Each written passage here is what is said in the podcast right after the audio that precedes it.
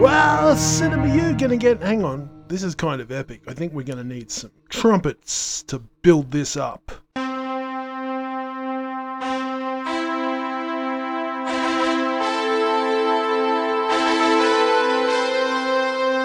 Okay, Cinema Yugen, my very special guest today. Legend tells of a legendary actor whose credits list is the stuff of legend. You might have seen him in such films as The Philadelphia Experiment, Eddie and the Cruisers, Streets of Fire. He's the one, the only, the legend. Michael Paré. Michael, thank you. Uh, my leading man on a couple of films uh, you know, Righteous Blood and all that, and and the Vampire and the Vigilante. Thank you very much for giving us your time this afternoon, sir. And I have to say, you look a little bit like Eddie Wilson. You should capitalize on that. I heard there's uh, Eddie and the Cruisers uh, tribute band touring uh, Australia this summer. Oh, there is. I'm not. I'm not familiar with that, but yeah, well done. Well done. it's, been, um, it's been a long time a long time between drinks. What what happened to Eddie Wilson? Do you know? Um, well, you know, once he came out, I went back into conflict with the record company. I'm sure. Yeah. You know, uh, part of the reason, well, the main reason he disappeared in the beginning was because they wouldn't let him make the music he wanted, and they wanted to dictate. You know, something with the driving beat that the kids can dance to wasn't exactly an inspiration, Eddie Wilson. No, no. No, it was all about the if if he couldn't uh, if he couldn't put his heart and soul into it, it wasn't worth doing, right? Right, right. Yes, it's a real. Um, I, am just. I've been watching you uh, in movies for so many years, so if I'm a little bit awestruck, forgive me. Um, yeah, well, you know, I came to Hollywood in night. I got started working on television in 1980, mm. so you got to figure it's almost 44 years. The greatest American hero. Exactly. Yeah. That was a great show. Used to watch it. Uh, watch it a lot. But oddly enough, um, talking about Eddie and the Cruisers just briefly, I've watched. I've probably watched two more than the the original. Um, and I guess what I always liked was the fact he had kind of this Clark Kent sort of moment where he had the little mustache, and then of course it comes to the scene where he reveals himself or his memory you know everything sort of comes back and he shaves the little mustache off and he comes out of the the mist on the beach and the scene where you're there with Sal. And it's just like Sal I need you man. Yeah. Yeah. We filmed that on a beach by the Stone Pony which is that famous New Jersey bar where a lot all the New Jersey sound came out of the Stone Pony. Mm. you must like a lot of people talk about actors that just keep that work as much as you do. And uh, it's it's it's simply incredible. How do you uh, how do you manage doing all of these movies? I mean, uh, you've got like forty films upcoming. if you look at IMDb, it's like it's pretty crazy. Yeah, yeah. Well, you know, IMDb is kind of lost its uh, its credibility that you know right, anybody yeah. can can write in and say, "Yeah, I'm making a movie with John Wayne and Marlon Brando," and they'll put it up there. Right. Yeah. yeah. Because I mean, uh, that's I mean that was a pretty hefty list. I thought you know there's not too many men with uh, like with 40 films still yet to come out as opposed to the hundreds that he's already done. But anyway, yeah. So I'm very curious. The the the little films that I happened to uh, to write, you ended up you ended up being in. I was very surprised working with with Rene uh, one day, and he said uh, we were working on a horror film actually, and he said, well, the horror film has just become a western, uh, and it's going to have Michael Paré. And I was like, wow, are you serious? And he's like, yeah, yeah, I'm real serious. And so, uh, yeah, typing away um, furiously. Uh, I, I, got the gig specifically uh, because of uh, how fast I can write a script.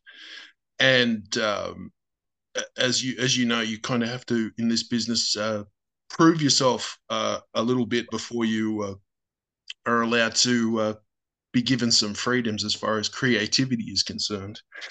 So I imagined uh, I managed to uh, to do it, and um, and lo and behold, the rest is history. Righteous Blood uh, during the pandemic, which when everything stopped, it was pretty incredible that uh, to have anything done, let alone a Michael Paré movie. So, can you tell us a little bit what um, making those uh, those little films around that time when everything was so chaotic was like? Well, Renee uh, is the first one to tell you that he doesn't believe in uh, he will not comply. Mm. you know, so this uh, this this um you know shoot I, I shot a lot of movies during the pandemic it, right. it not everybody uh took it as serious as others you know you had to test every day i had to get vaccinated because i was going to germany to shoot something right, right. Uh, so i got the double pfizer right. and um you know if you get tested every day and you wear a mask and all that other stuff mm. uh, they really couldn't stop you maybe right. the studios and the networks they would have to comply because they were talking about an enormous machine of like 150 people on the set right. and that's 150 people who can complain and say i, I have an issue um, you know so the smaller productions could keep shooting oh well that's good yeah it was good good yeah. for everyone involved you know yeah yeah i don't i don't want to be a part of the insurrection but it turns out that a lot of the uh, science they were touting was uh, really a minority of scientists would agree with them. I have a question that's been burning a hole in my pocket for a while that I wanted to ask you. I remember watching the documentary with um, Uwe Boll when he uh, he took on the film critics literally in the book. Oh, and you, yeah, you were there that night. Can you? Absolutely, that was, that was a fun that? night. Uwe was a great. It was a great period you know, uh, because it was the transitioning from uh, DVD to streaming. Yes. So things were wild because people didn't know what was going to happen. DVD was a major, like, uh, ancillary business for uh, movies. Mm. And, um, you know, Uwe was a very educated guy. He has two advanced degrees and he was an amateur boxer. And so uh, it's pretty hard to to tell him to shut up. And he's not the first writer director I've worked with who wanted to beat up the the critics because it's very easy to be a critic. It's very very easy, you know. Um, it's easy to throw mud, isn't it?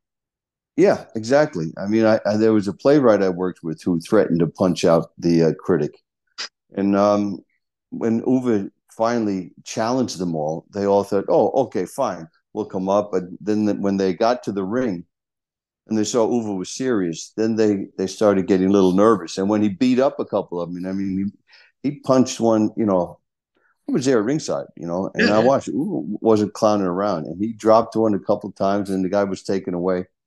Uh, you know, big mouth, a weak weak stomach. Yeah, was, uh, big mouth was, and a weak jaw. You know? he's a, he's a, but he was a boxing enthusiast too, wasn't he? Ooh.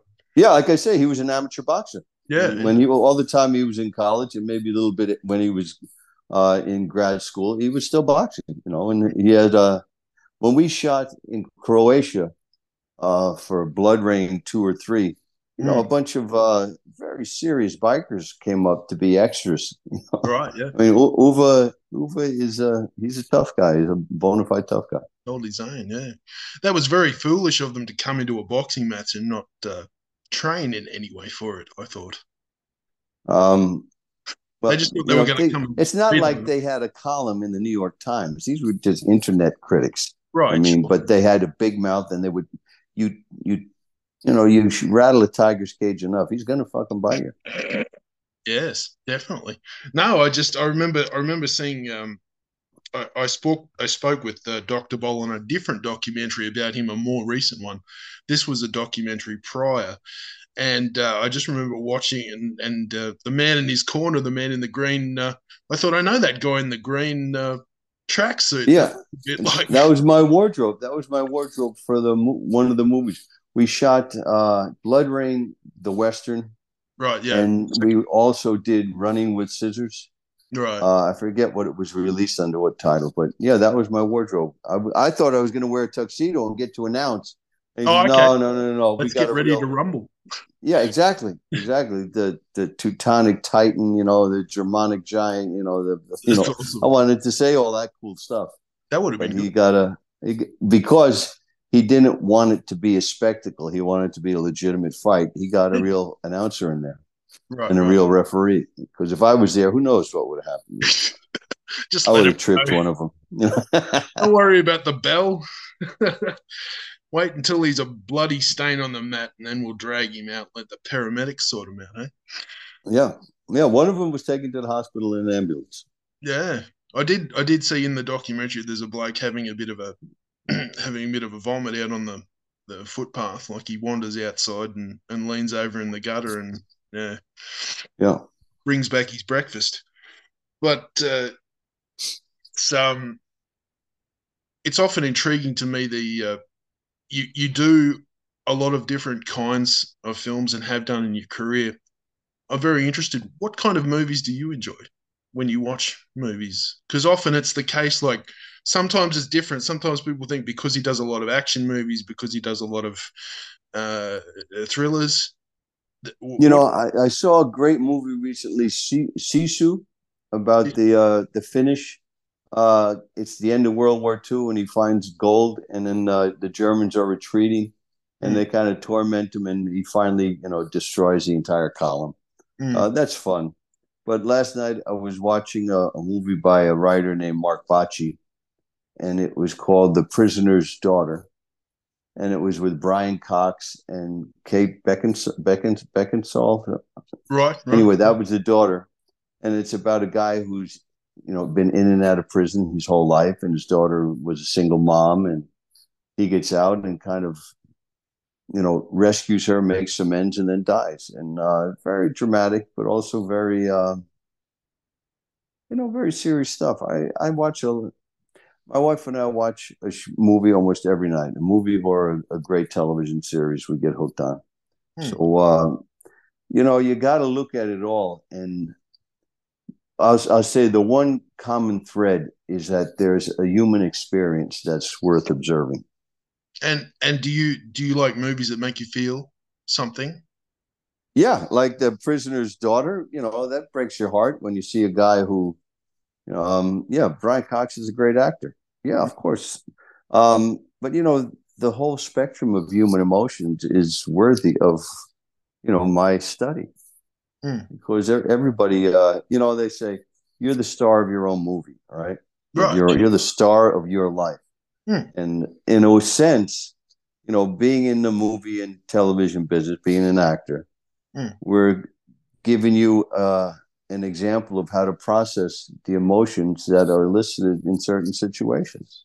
Yes. You know, and it's not saying that it's the right way, but it's just uh, you know, it's you know, some people, I think a lot of people don't know how to feel anymore because um, they spend too much time suppressing the feeling because they're unfamiliar with it. It's like such unfamiliar ground. Mm. Um, you know, the the human race has changed tremendously since divorce is like the rule. You know, the vast majority of people now are being raised in single parent homes, so they're emotionally handicapped Hmm. Um, and so it, I think the world is. Um, I, I, I do think that the audience is swinging back towards a more simple, uh, less political and social, you know, uh, it's it's not a political or social platform. People need to witness, you know, how people process emotions in a healthy way you know Shakespeare and all those guys. You know, people watch that because it's it's you you see the a healthy way or you know. And, anyway, I'm getting I'm getting too deep, but I like I like almost everything. You know, mm-hmm. I'm doing a movie now. I'm going to London. I'm doing a movie called Killer Clown. Okay, Killer Clown. Right, but it's about uh, a young ten year old boy who kills his foster parents and three other people, and he gets sent to uh, for the mentally disturbed, a hospital for the mentally disturbed, and 20 years later, mm. there's a resurgence, and he has a cult following. Mm. Uh, so I mean, it's called Killer Clown, but it's like Um, you know, there's a lot of damaged people because they don't have that basic security of a loving family. Mm. That's So- very true.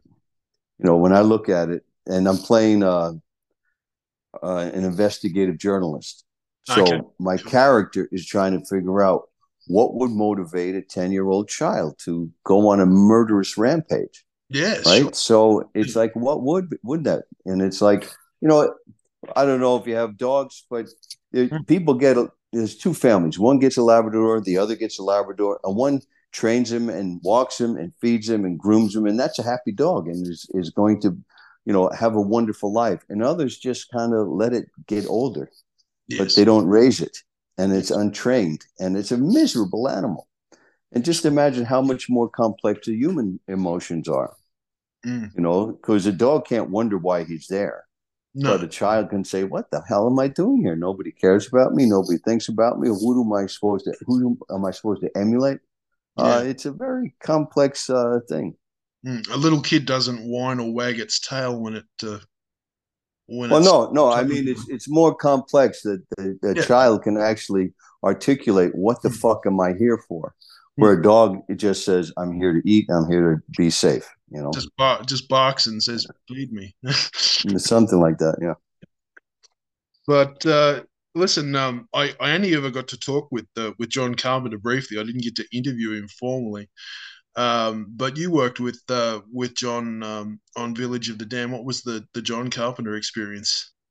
Uh, Well, John writes, produces, directs. He does the score. He does post. He edits. And uh, if there's a helicopter shot, he does that.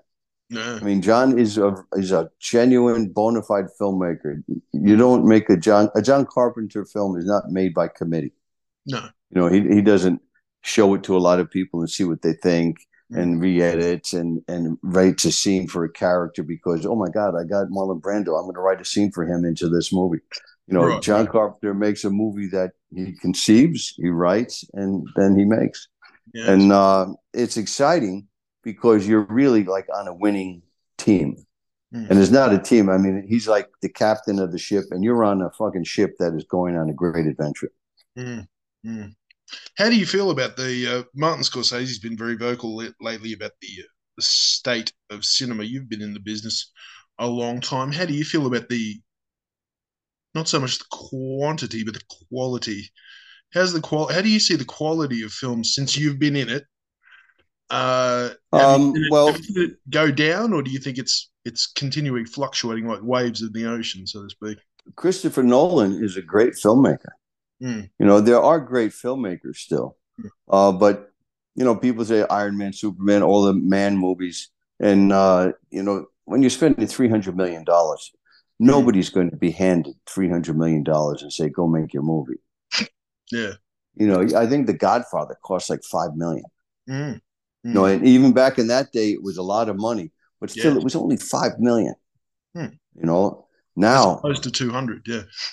300 300 look at this last indiana jones was 300 million dollars Yeah. You know there's gonna nobody wants to be responsible for that 300 million dollar loss No, you know no. you'll you'll take a little bit because you're on the team Mm. so um you know um that's the, that's what makes independent filmmaking interesting i mean believe me i'd love to be in a 300 million dollar movie i would love it but you know with the smaller budgets these guys don't answer to anybody and they're gambling you know but they're at look they're at the you know the two dollar table christopher nolan is at the $50000 table Right, right, right, right. uh, right?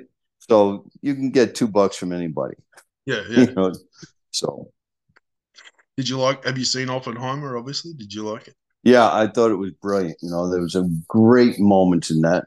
I mean, really great moments in that. I loved it when uh, um, Oppenheimer is talking to the general. Yeah. Um, who was that? Who played the general? Uh, Matt Damon. Yeah, Matt Damon. And Matt Damon says, "You mean there's a five percent chance we're going to blow up the planet?" He goes, That's fantastic. Yeah, but it's very unlikely.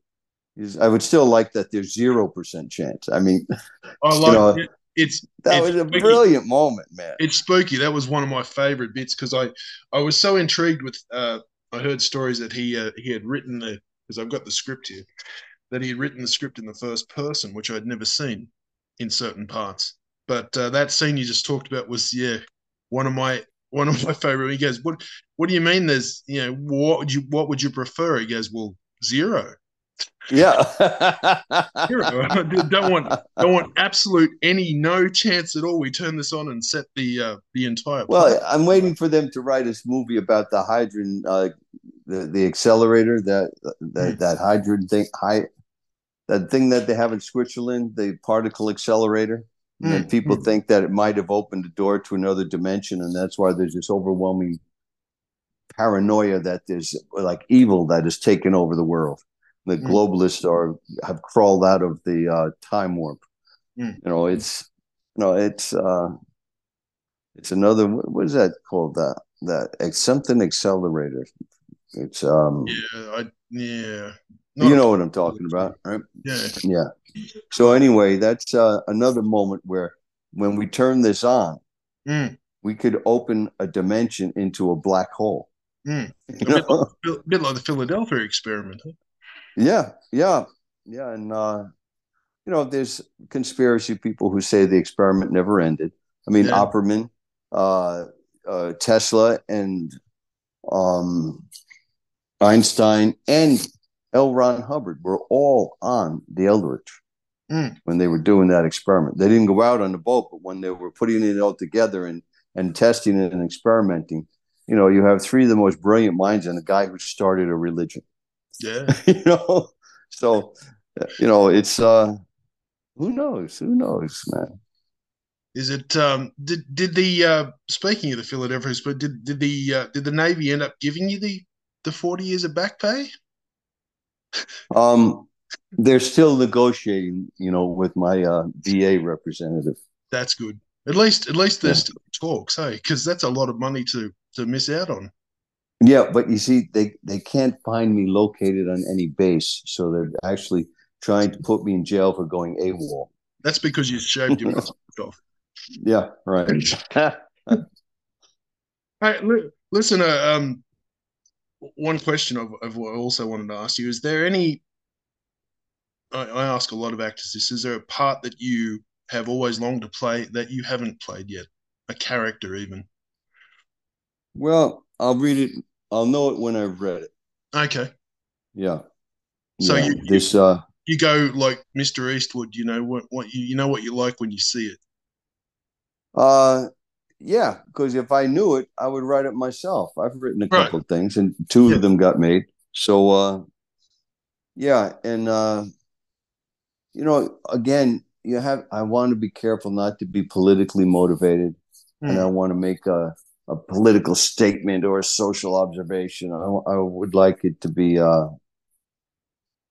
you know, an action movie. Did you see uh, Hell or High Water? Mm, yeah, yeah. You see, that was a, a, a movie about very complex stuff in a small Texas town. Right, yeah. And Taylor Sheridan just touched something there, you know, and it was like, wow. And it didn't cost anything to make. The only thing that cost was uh, Jeff Bridges. Hmm. So, uh, you know, great stories don't need to be expensive. They just need to be great stories. Yeah, I totally agree. Just as you're a fantastic actor, sir, and I am very humbled and have been very honored to talk with you this morning. It's been an absolute treasure, a genuine privilege. And so tell me, how will people be able to see this? I will I will send you a link. Uh, we will we are on uh, we're on quite a lot of platforms. We're on iHeartRadio and Spotify and uh, all the good places that uh, podcasting Okay. can occur. Um, and I will send you a link. We're also on Facebook. And uh, yeah, and as far as IMDb is concerned, even though it um, it is not uh, wholly reliable, you and I have technically written a script together. So that's my story. okay. And uh, it has been a genuine. It, it was it was a real honor to have uh, you, Mr. Michael Paré, as my first leading man in in one of my first uh, screenplays ever produced, and it's been wonderful, extremely wonderful to talk with you this afternoon where you are and this morning here. So thank you. Okay, Ken, take care. And I, I really enjoyed making those movies. I really enjoyed seeing you in them, sir. Thank you very, very much.